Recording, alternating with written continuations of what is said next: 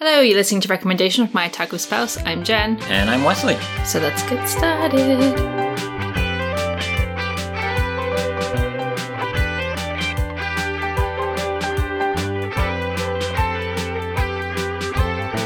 That was a very chipper little wiggle at the end there.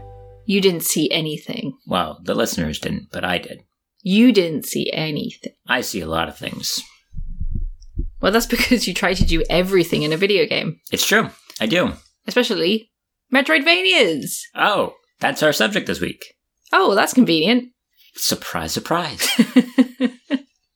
so this again wasn't exactly a recommendation. It was a recommendation from somebody else. yeah, one of your coworkers gave you a video game Yes. and said go play it. Yes. My coworker lent me Metroid Dread, Yes. and I was like, I'm, you know, somewhat interested in playing it, but I think Wes is more interested. Hey, Wes, do you want to give this a go? And I will watch you. And you did. And I did. And you beat it. And I beat it. So how'd it go? So, you had issues. I have opinions. Opinions about elves. So I feel like before we really get into Dread, we kind of need to talk about what is a Metroid game because I had never played a Metroid game. Actually, I still technically have never played Metroid because I didn't play it. I just watched you play Dread.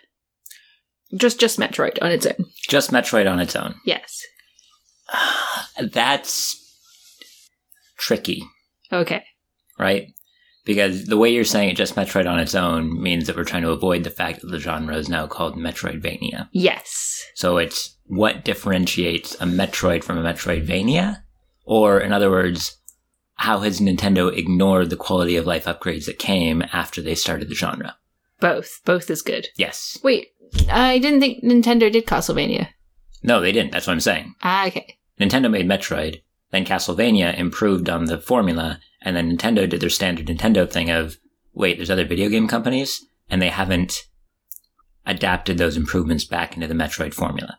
So a Metroid is a Metroidvania, but not as good as what actual Metroidvanias are, even though half of its name is in the criteria. It's the primogenitor of this genre.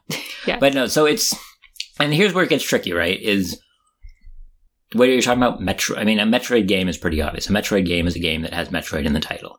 Mm. And unlike, say, Super Mario, they have remained, there's so few of them that they've remained true to what a Metroid game is with big air quotes on that. Yeah.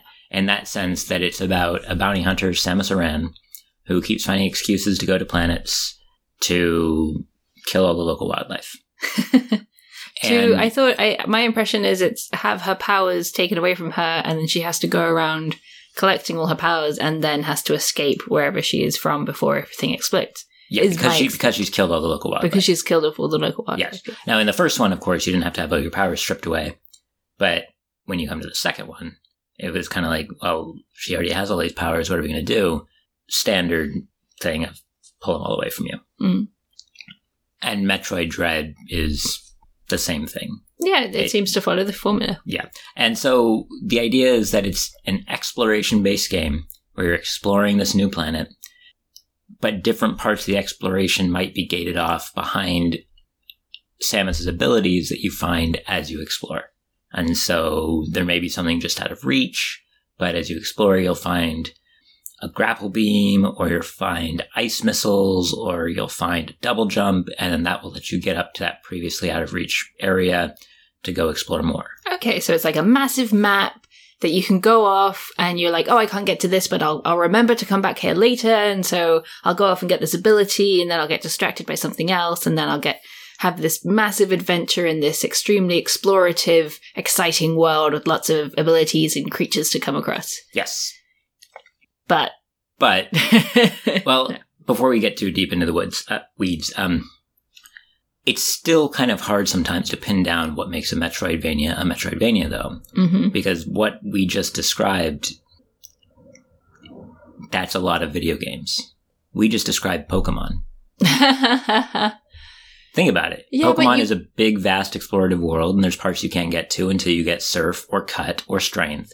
where you get different abilities to unlock new parts of the map that you earlier saw but couldn't get past. Okay, so what makes a Metroidvania then? Why makes Metroidvanias different from, like you said, Pokemon? That's the tricky bit. Now, a lot of times, to me, like everyone I think you ask will have a different answer for this Mhm. because some people would say, "Oh, you know, it's the 2D map exploration," but then are you saying that the Metroid Prime games aren't Metroidvanias? But then, if you are including Metroid Prime, which are first-person shooters, does that mean that Doom is a Metroidvania, you have to go around finding new key cards and new abilities to unlock new parts of the map? And then people would be like, "But Doom has separate levels." And then I'd point back at something like Metroid Dread, where each of the different map sections just feel like different levels because they're not really in any way connected to each other. So you kinda get Mm, But you can tra- traverse between them. You can traverse between levels in Doom. Oh, okay. I mean, that so it, it gets weird in the weeds. And there was there was an old court case in America when they were discussing obscenity laws and pornography. hmm And one of the famous lines that came out of it was, "You know it when you see it." Mm, Like I can't yeah. tell you exactly what separates art and pornography, but you know it when you see it. And I feel on some level a Metroidvania is very similar to that hmm in that, you know, nobody out there would make an honest argument that Pokemon is a Metroidvania. But when they lay out some of the requirements, you can be like, well, Pokemon fits that if you want to be an ass about it. right. Not that anyone would ever do that. Not that anyone would be an ass about, you know, defining Semantics, yeah. semantics. Yes. Words. So, quiet you. so you get those games that kind of seem to fit in some certain weird ways, but they're not really. And then you get other ones like there was a recent roguelike called Dead Cells. And Dead Cells, you get new abilities that let you traverse the map differently, and it's a big map. But every time you die, you go back to the beginning and it opens up a new thing. So some people have been like, well, it's kind of a Metroidvania, but it's a roguelike instead. And you get those weird ones that kind of seem to fit. But I, th- I do feel that, and this is, you know, the real cop out answer, it's just, you know when you see it. right. But it's that feeling of exploring and finding new abilities and using those to further explore as you come to grips with this new world that you're in, fighting various bosses or doing whatever along the way. Right. Would So- you kind of agree to that? Yeah. Yeah. I think that's fair. Okay. So was Metroid Dread a Metroidvania? It was a shit example of the genre. Ouch. Wow. Tell us how you really feel.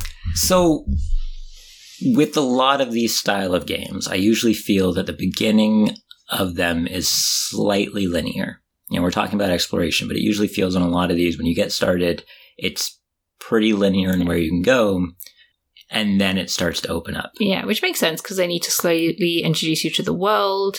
And the ability you can't the just dump a bunch of abilities. in one go. Yeah, you need to get used to, you know, how the game plays. Yeah. And so there's going to be a lot of those different ability gates kind of scattered around to keep you more or less in the same area. hmm you know, Castlevania games, you're usually going through a grand hallway at the beginning as you enter Dracula's castle. Um, on the, the older Metroid games, you do a little bit until you got the morph ball or whatever. And then as you got these new abilities, then the map starts to open up and you're presented with different ways to go that you can go explore. And I usually find that the Metroidvanias that I like the most are the most free in that sense, Mhm.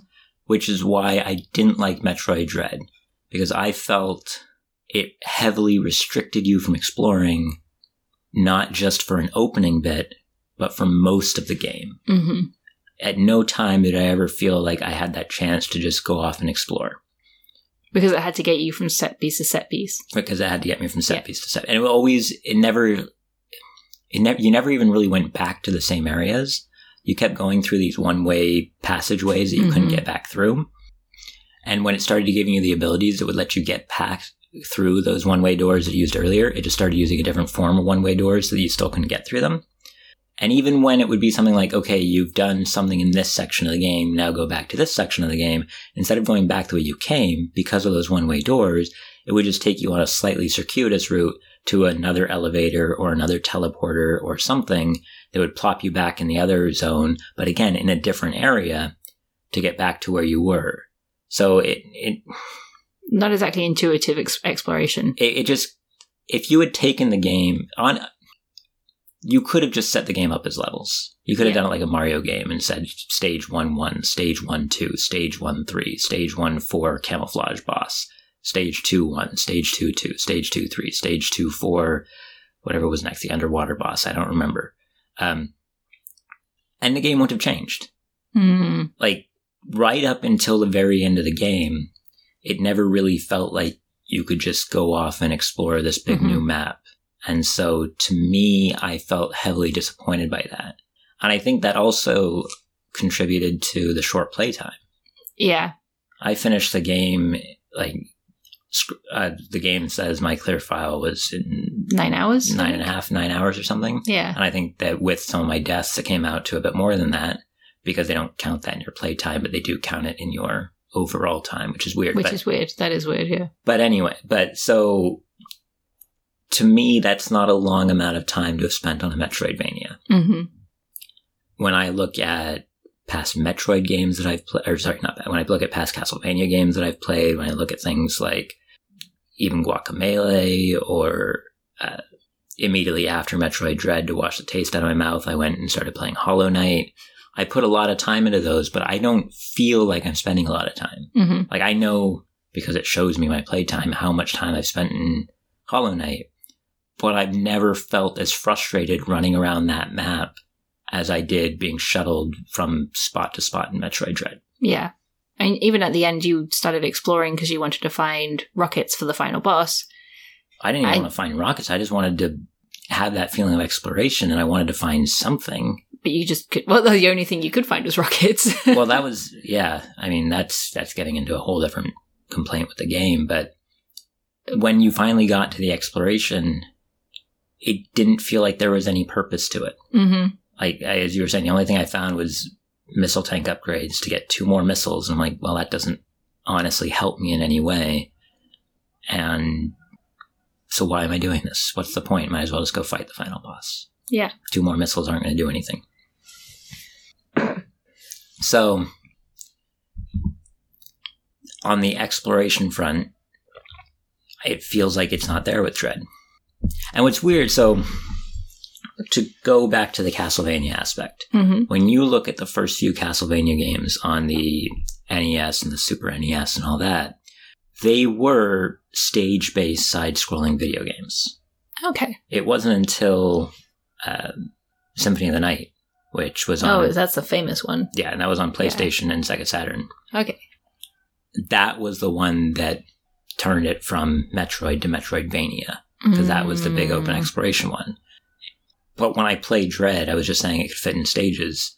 That feels more like a Castlevania 4 or Rondo of Blood or whatever, where you you could do branching paths in some of those games, depending Mhm. on how you did in the stage earlier. If you decided to go down these stairs to the docks or across and over the bridge or whatever.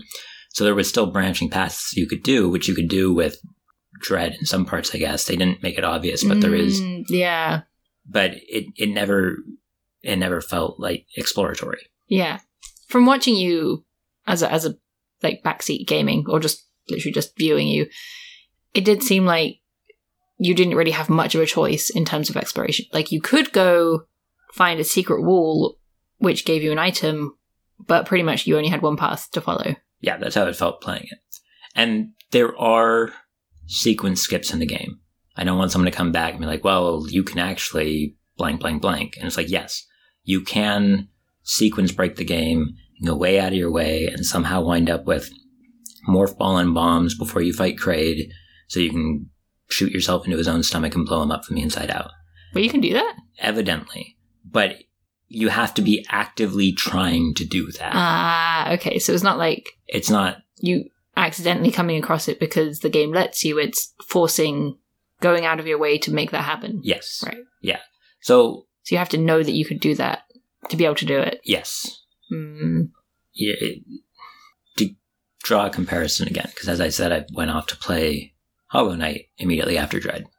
And Hollow Knight, it feels like you have that open tutorial, like I said at the beginning, you have the initial tutorial, hmm like I said at the, with most of these games, where it puts you into uh, the crossroads.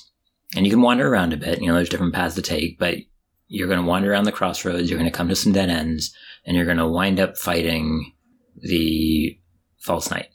And then after you fight the false knight, it will give you your first movement check. Actually, it just gives you first spell. It doesn't even give you more movement tech. You get the fireball.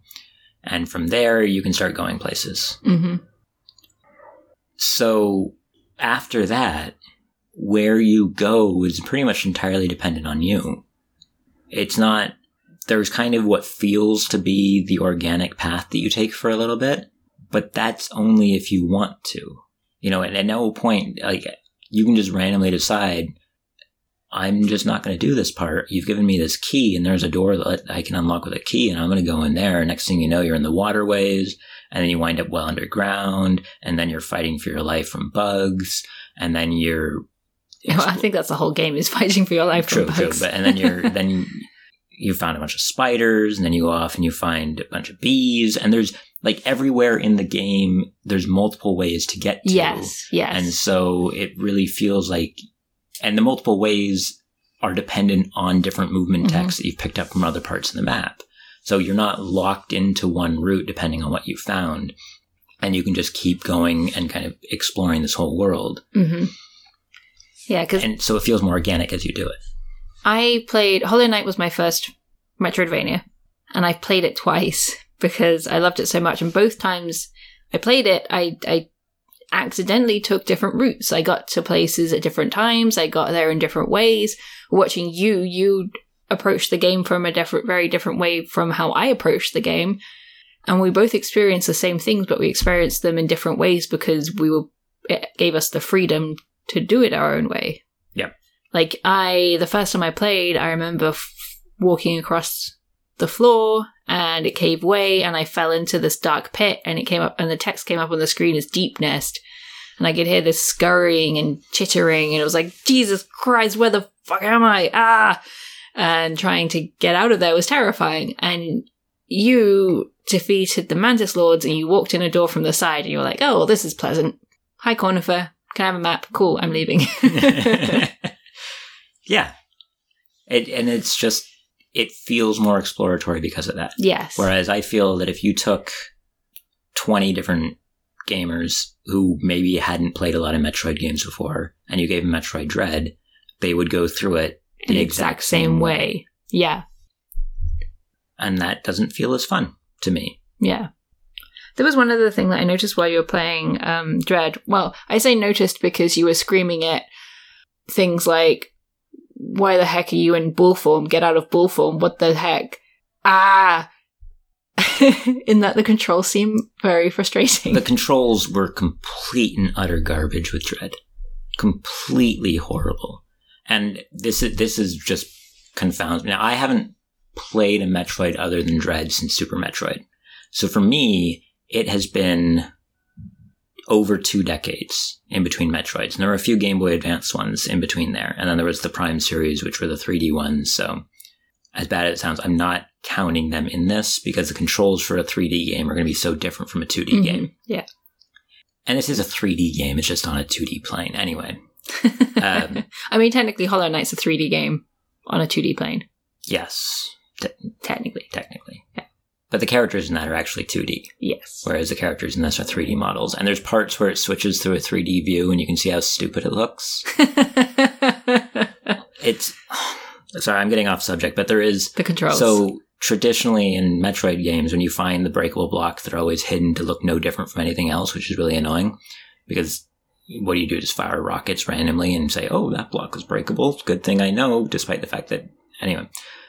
So you find them, and because it was an old 2D game, it would be a tile piece that would be that breakable block, and a little square that would show, you know, emblem of a rocket that you can break a missile, I guess, that you can break with a missile. And in this, it does the exact same thing. But then when the game turns 3D, you can see that that tile piece is actually like a bar oh, really? because it's a 3D world. And so what is just a little square is actually this long rectangular prism. So not a cube? No, it's not a cube. Huh. It, it's ugly. It's so bad, but I'm getting off the Yeah, subject. yeah. We're We were talking about controls. and the controls were garbage. Now, as I said, I haven't played really a Metroid since Super Metroid back in the day, and I don't honestly remember it much. I've got It's been a while. I've got child memories of it, and so what I remember is more impressions of the game than the game itself. hmm And I've seen people say that Samus has never moved better than Metroid Dread. Really? And if that's true, then I weep for all the people who've played earlier Metroids because Samus controlled like a truck. there was no finesse in any of her movements. And some of this will be personal preference. I hate con- controlling a 2D game with a joystick. hmm I just absolutely hate it. And my default. I mean, you grew up using a D-pad. Yeah, and so my default for any anytime you give me a 2D game, my default is give me a D-pad. And Metroid Dread doesn't have that as an option. In fact, Metroid Dread has no controller options, which was annoying. And so there's times, eh, but then when you mix that in with the other control, you know, other movement tech in the game, for instance, if you want to double jump, you can't, you have to jump to the side before you can double jump. hmm And so there's times when I wasn't, I guess, pushing the stick far enough in a diagonal. And so you're getting ready to dodge boss, and Samus does this wimpy little neutral jump that you can't double jump out of. And then you wind up eating a three hit combo from the boss, and you die, and you're like, well, that was fun. Or like you were saying with the uh, Morph Ball, you have a button hmm. to put Samus in Morph Ball form. You can just tap L2, which I don't know what you call it on the Switch, but it's LZ. LZ is that the are those the bottom ones? Yeah. Okay. Why am I saying Z and you saying Z? I don't know. That's weird. Anyway, I don't know. anyway, so you've got a button that you can tap. Sorry. You've got a button that you can tap to put her into morph ball form, or you can, from a neutral position, double tap down on the joystick, and that's also really annoying. Is you can't go into a squat unless you're already in a neutral position.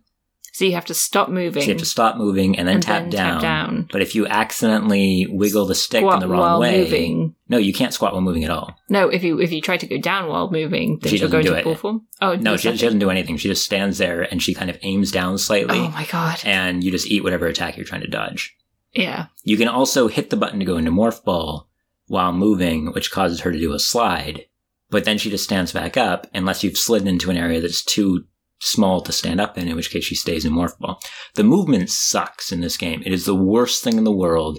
And as I said, you just do a, you accidentally do a little wiggle of the stick when you're in a neutral position, and then she is in morph ball, and then she won't stand up out of it. And you're oh, I spent more time fighting her than I did fighting anything else hmm which just made it incredibly frustrating, It's definitely not. especially when it came to the bosses. Yeah, I was gonna say that's not what you want when you have to. When it seems like the bosses were ridiculously difficult in The- this game. The bosses weren't difficult. The bosses were really easy. Mm, The bosses- the controls were stupid. The bosses were frustrating. Okay. And that comes in two parts. Number one, the controls. Mm. I felt like I was honestly fighting the controls more than I was fighting the bosses. And number two, all of the bosses in this game are damaged sponges. Ah. It's so you you walk in and it, every boss follows the same pattern. The first time you walk in, you have to learn how do I actually hurt this thing. hmm Meanwhile, they're killing you, so you're going to respawn a few times, but they respawn you right outside the boss door, so it doesn't really matter. And once you learn their pattern, then you just sit there dodging their attacks forever while shooting them, and eventually the game says, "Okay, you've done enough damage. I'm going to give you a quick time event." And you either pass the quick time event and you move on to stage two of the boss, where you repeat the first part, where you go, "Okay, what's the new patterns I need to learn? Let me die a few times." or you fail the quick time event, in which case you're stuck in the same phase and you redo what you just did a bunch until it says, okay, I'm going to give you another chance to that quick time event. And that's how you fight bosses in this game. But it never, Good old quick time events. but it, yeah, it just, it makes me, it makes, it's not really based on your skill. it's not based on skill. Uh, sk- I mean, it's based on skill with being able to handle a dump truck. But there you go. So, and so we were talking about the missile upgrades earlier and how Mhm. I just stopped exploring for missile upgrades because I didn't care. Every time you pass one of the quick time events to go to a new phase of the boss, the game just vomits new missiles at you. Mm. So you never run out of missiles because you're const- you're getting these quick time events to get more missiles. I don't think you've ever dropped below ninety missiles in the in the final boss. yet. Yeah. And so, but the, the, that's the bosses, but the rest of the game is like that too. So Mm. as you're running through the hallways trying to explore, which you can't do, you either come across enemies that die in one shot from your laser, hmm which is fine, doesn't matter, or you come across enemies that are practically unhurt by your laser, but they're going to give you a very obvious quick time event, and if you hit that, then they die and they vomit a bunch of health and missiles at you. So, what's the point? What am I doing here? hmm The other thing you can find in that exploration is health upgrades. But health upgrades are few and far between, which you think would make them more valuable, but they're not, because the boss damage scales faster than the health upgrades you get. Ah. So the first boss might kill you in three hits, and a later boss might kill you in four hits, but you've gotten seven health upgrades in between the two. So what was honestly the point? Yeah. it's it makes your exploration feel pointless Mhm. except for to get the number in the corner up to 100% which is always fun but you're not actually getting anything from it Yeah. and the movement's horrible which makes the game frustrating to play at no Mhm. time did i feel accomplished for beating a boss when i whenever i beat a boss i just went wow thank goodness i don't have to do that again now i can get on with the game Yeah. but getting on with a game just meant running through the next few hallways until you get to the next boss to repeat. It's on. Well, I guess it's a good thing that it was only 10 hours long. ten hours long. It is. It is really like apples and oranges, though, because, like you said, you went on to Hollow Knight afterwards, which you had previously. You, you, I think you'd previously played about five or seven hours, and then put it down, and then picked it up again after this. Yeah. And you basically almost 100%ed it within two weeks. Yeah. Uh, which 'Cause it's actually is insane because it's amazing. But, But- but the controls are fantastic. I, yes, every time I move that little bug, I know exactly where he's going. Yeah. Like there's, anytime he dies to a movement error, that was on me. Yeah. And Whereas you know half the time with Samus, I was like, why the hell are you neutral jumping? You stupid, stupid space pirate. She's a bounty hunter, or whatever, I don't care. But- and that actually, though, brings me to another part of it, okay. if I may. Yeah. I was just saying Samus is a bounty hunter, not a space pirate. It doesn't matter. No. So, part of the fun with exploring in Hollow Knight is that everywhere you go in that game, you're finding out something about the world. Yes. You're finding out something about the story. it doesn't you're on- tell you anything, but it it doesn't like explicitly tell you yes. this is this is what this is and this is what this means. It shows you through the background or through maybe a tiny three line note. Yeah. And yeah, you you find so much contextual Knowledge story. about everything. Yes. And, but that's everywhere you go. hmm I mean, if you see something on your map that goes, oh, there's an open doorway here that I haven't been through. I wonder what's through there. You're going to go through there. You're going to find something new. Yeah. You're going to find some interesting character. You're going to find. I, you defeated the collector and you were like, oh, there's a sign here that looks like it's pointing up. What happens if I jump upwards? And you found a secret room that I've never seen before. Yeah, and it was creepy as heck because the collector likes collecting little worm grubs, and there was like this Weird. scientific diagram of a worm grub. Yeah. it was it was really cool. It didn't do anything. do anything, but it but- was cool. Yeah. There's none of that in Metroid Dread. Aw. Metroid Dread, like the, I was just saying, you know, she's a bounty hunter, not a space pirate. My bad. It doesn't matter. It doesn't change the story in any way. There is no story in Metroid Dread. Even though there tries to be. There There are three cutscenes. barely tries to be either. I mean, so you get the opening cutscene, which is a lame excuse to get Samus to a new planet, and then all her power gets stripped from her. Then there's absolutely no story development for the next half of the game. Which is what, five hours? at the speed I was going, I guess. And then uh, kooky old Birdman shows up. He exposition dumps at you for No reason. five to ten minutes. hmm Then there's a boss fight. Then there is again no storyline whatsoever for the next five hours. And then you get to the final part of the game, and there's another quick exposition dump, final boss fight, and then you leave. And that's it. Like Riveting. riveting. I mean, it's like I am in an alien world in the ruins of an alien civilization which underwent a giant civil war because of warring factions who disagreed on how best to spread their words and knowledge to the stars. Did you? And th- yes. Oh. And that's this is all the shit you can give me? Like there's I- nothing anywhere in this game that hints to the story except for the fact that old Birdman shows up and spews words at you for 10 minutes halfway through the game. Yeah. Because it, it, it was honestly a little unclear what the environment you were exploring was supposed to be. Like, I was wondering if it maybe it was a lab or if it was. It seemed to be some kind of facility rather than a city or ruins. Like, Like, so it wasn't. Each part of the Okay. map kind of has its own feel to it. Okay. You've got the half of them, yes, do feel like labs of some sort, and that was because of the dread part of the game, but we'll get to that. But yeah, you get a bunch of different looking but not really different feeling sections. Yeah. None of them feed into the story that they're trying to tell.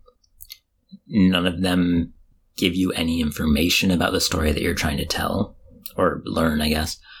And then when you do talk to anything that might be able to further it, they don't.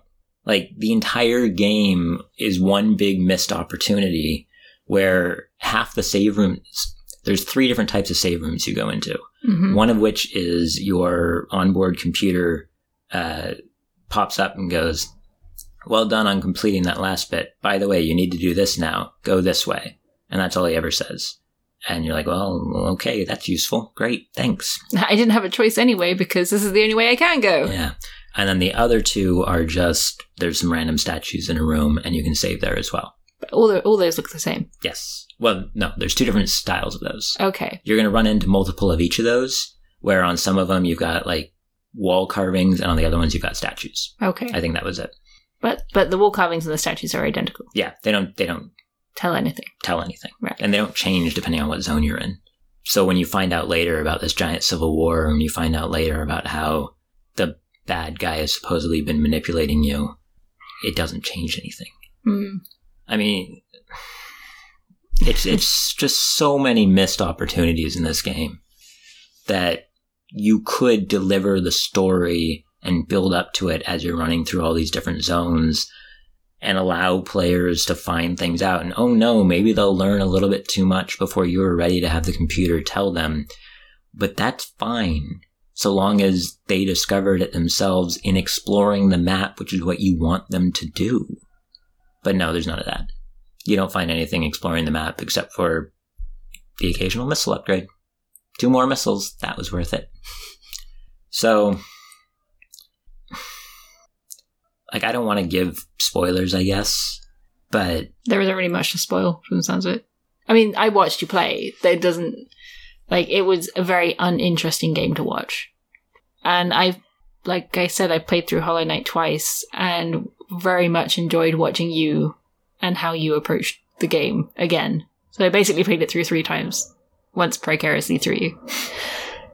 And and yeah, it, it really is just again apples and oranges when when the world of Hollow Knight and each area feels and sounds very different, and you get all this lore, and you get all this vibrant, like just lots of interesting things, and each enemy is different, and each boss is very, very, very different, and all the platforming is very different, and so it's like it's it's almost a refreshing experience, and I can see why you took to it like a duck to water after Metroid Dread. so I made a crack about the title of the game being Dread. yeah.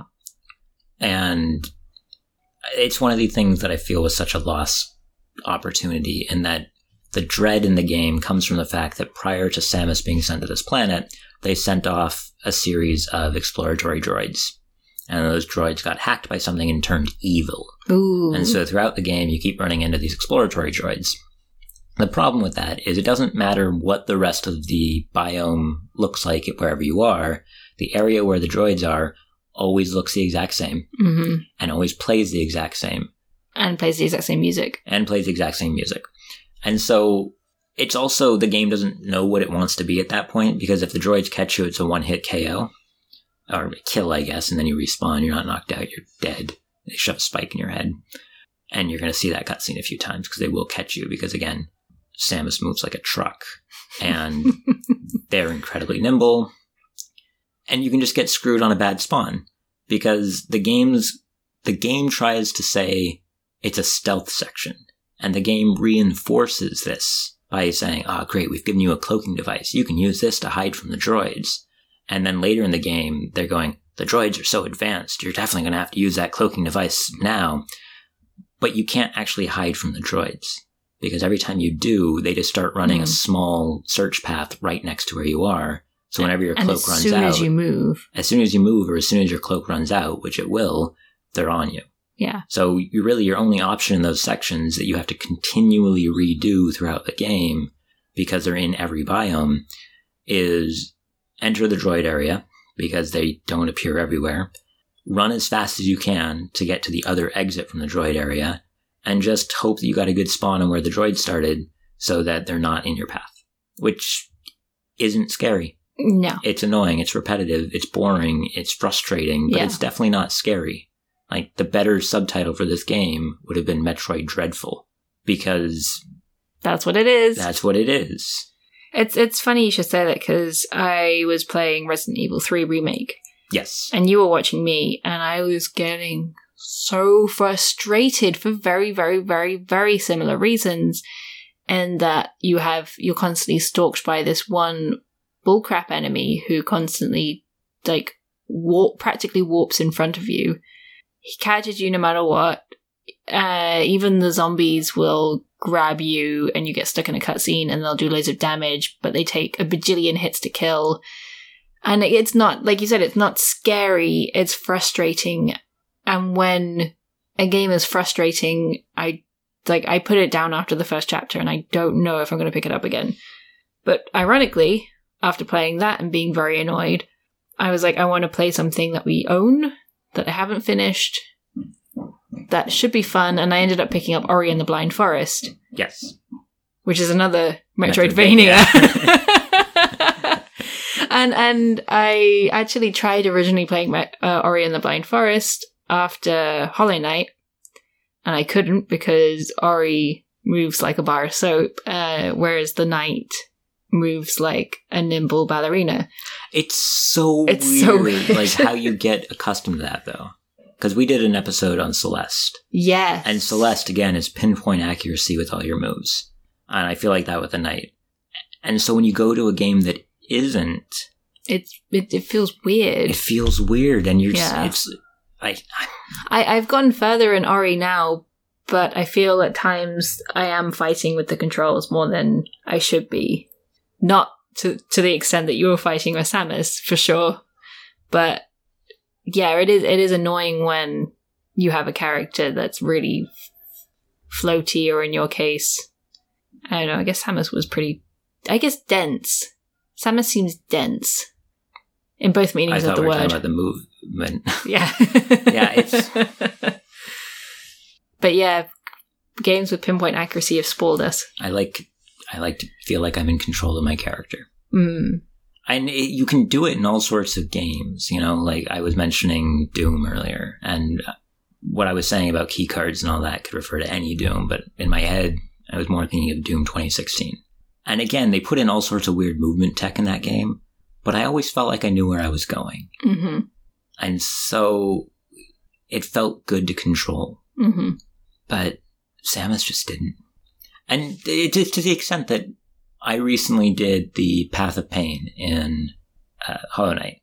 Twice. Twice, which is incredibly pinpoint platforming. Yes. And I've done things like that and ever since I started playing 2D side scrollers. You know, in the orig- in Mario World on Super Nintendo, there was a whole secret zone that you could get to that was called was either the secret zone or the special zone. I can't remember, but there's a series of eight levels, I want to say, with silly names like tubular and spectacular and all that.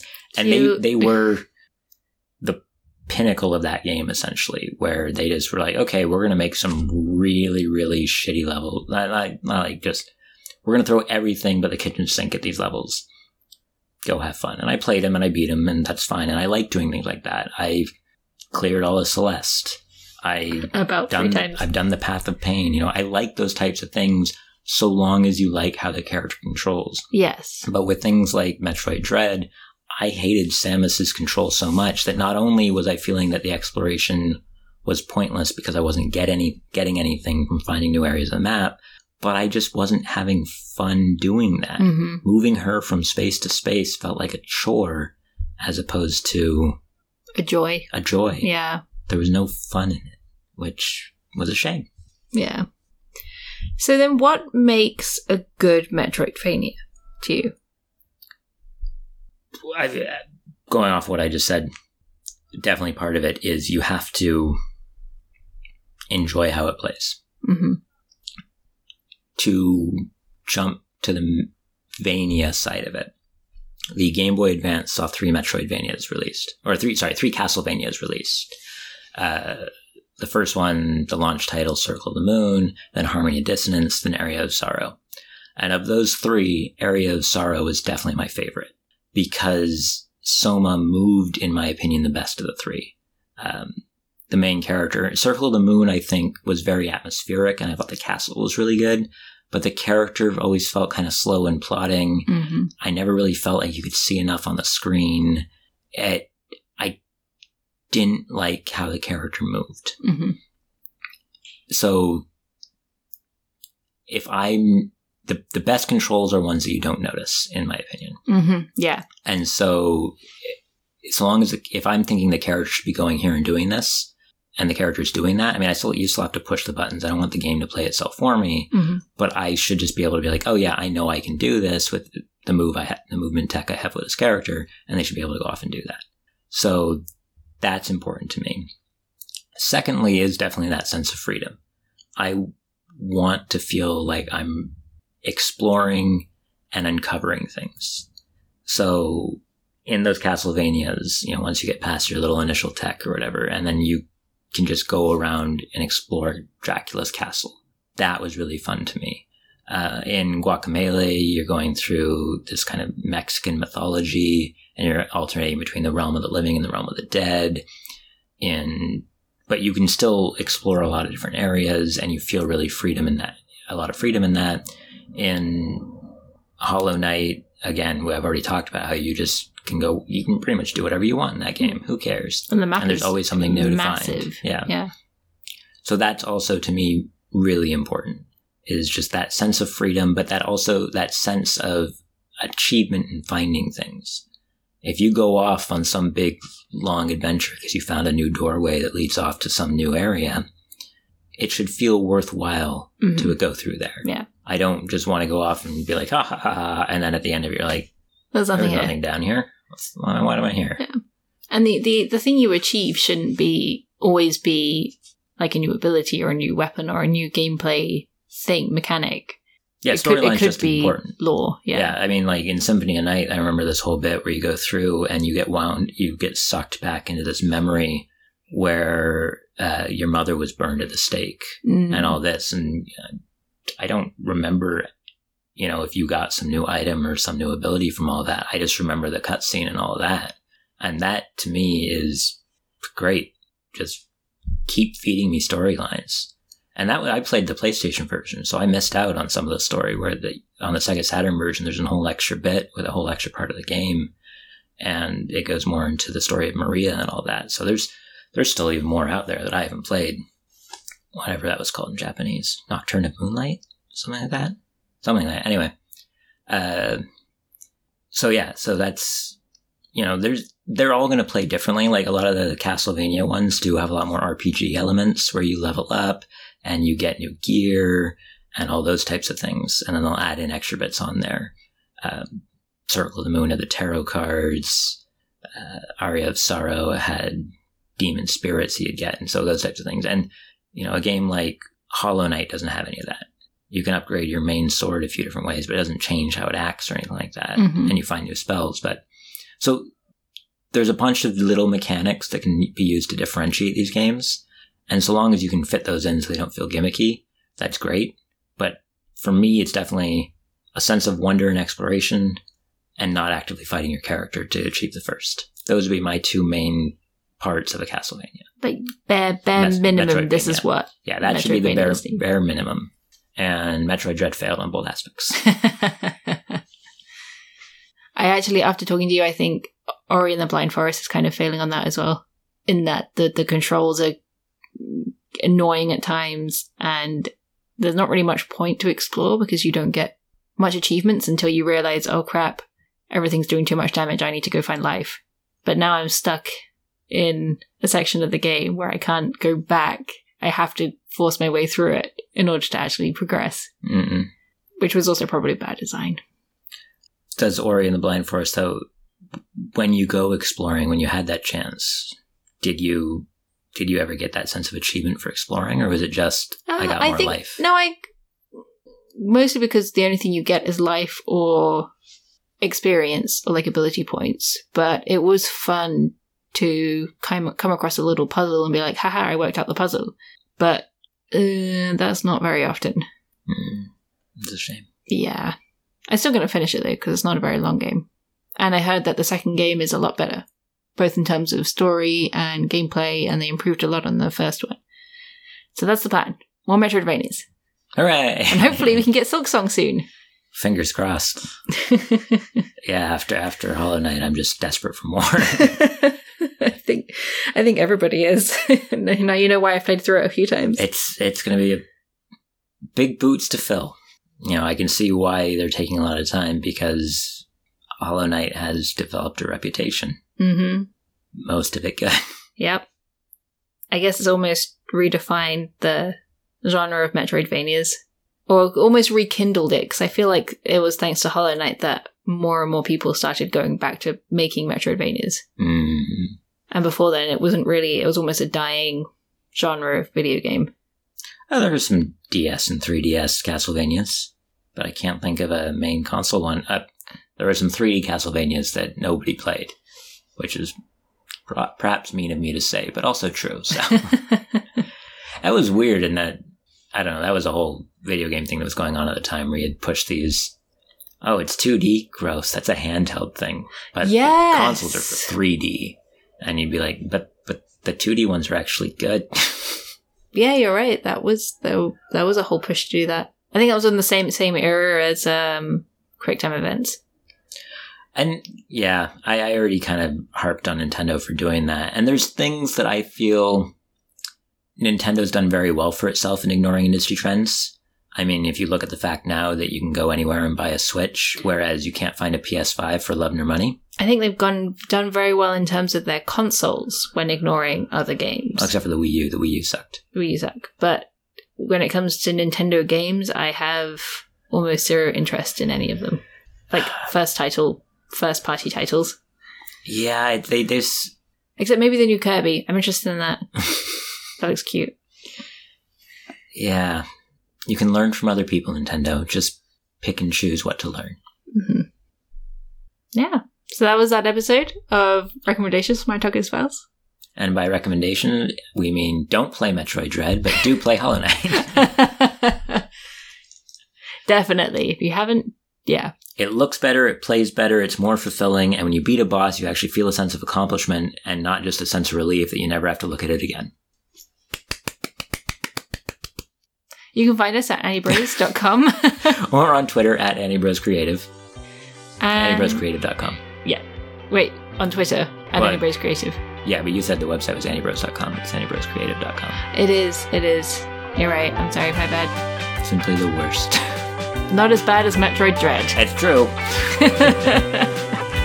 well, bye. Bye.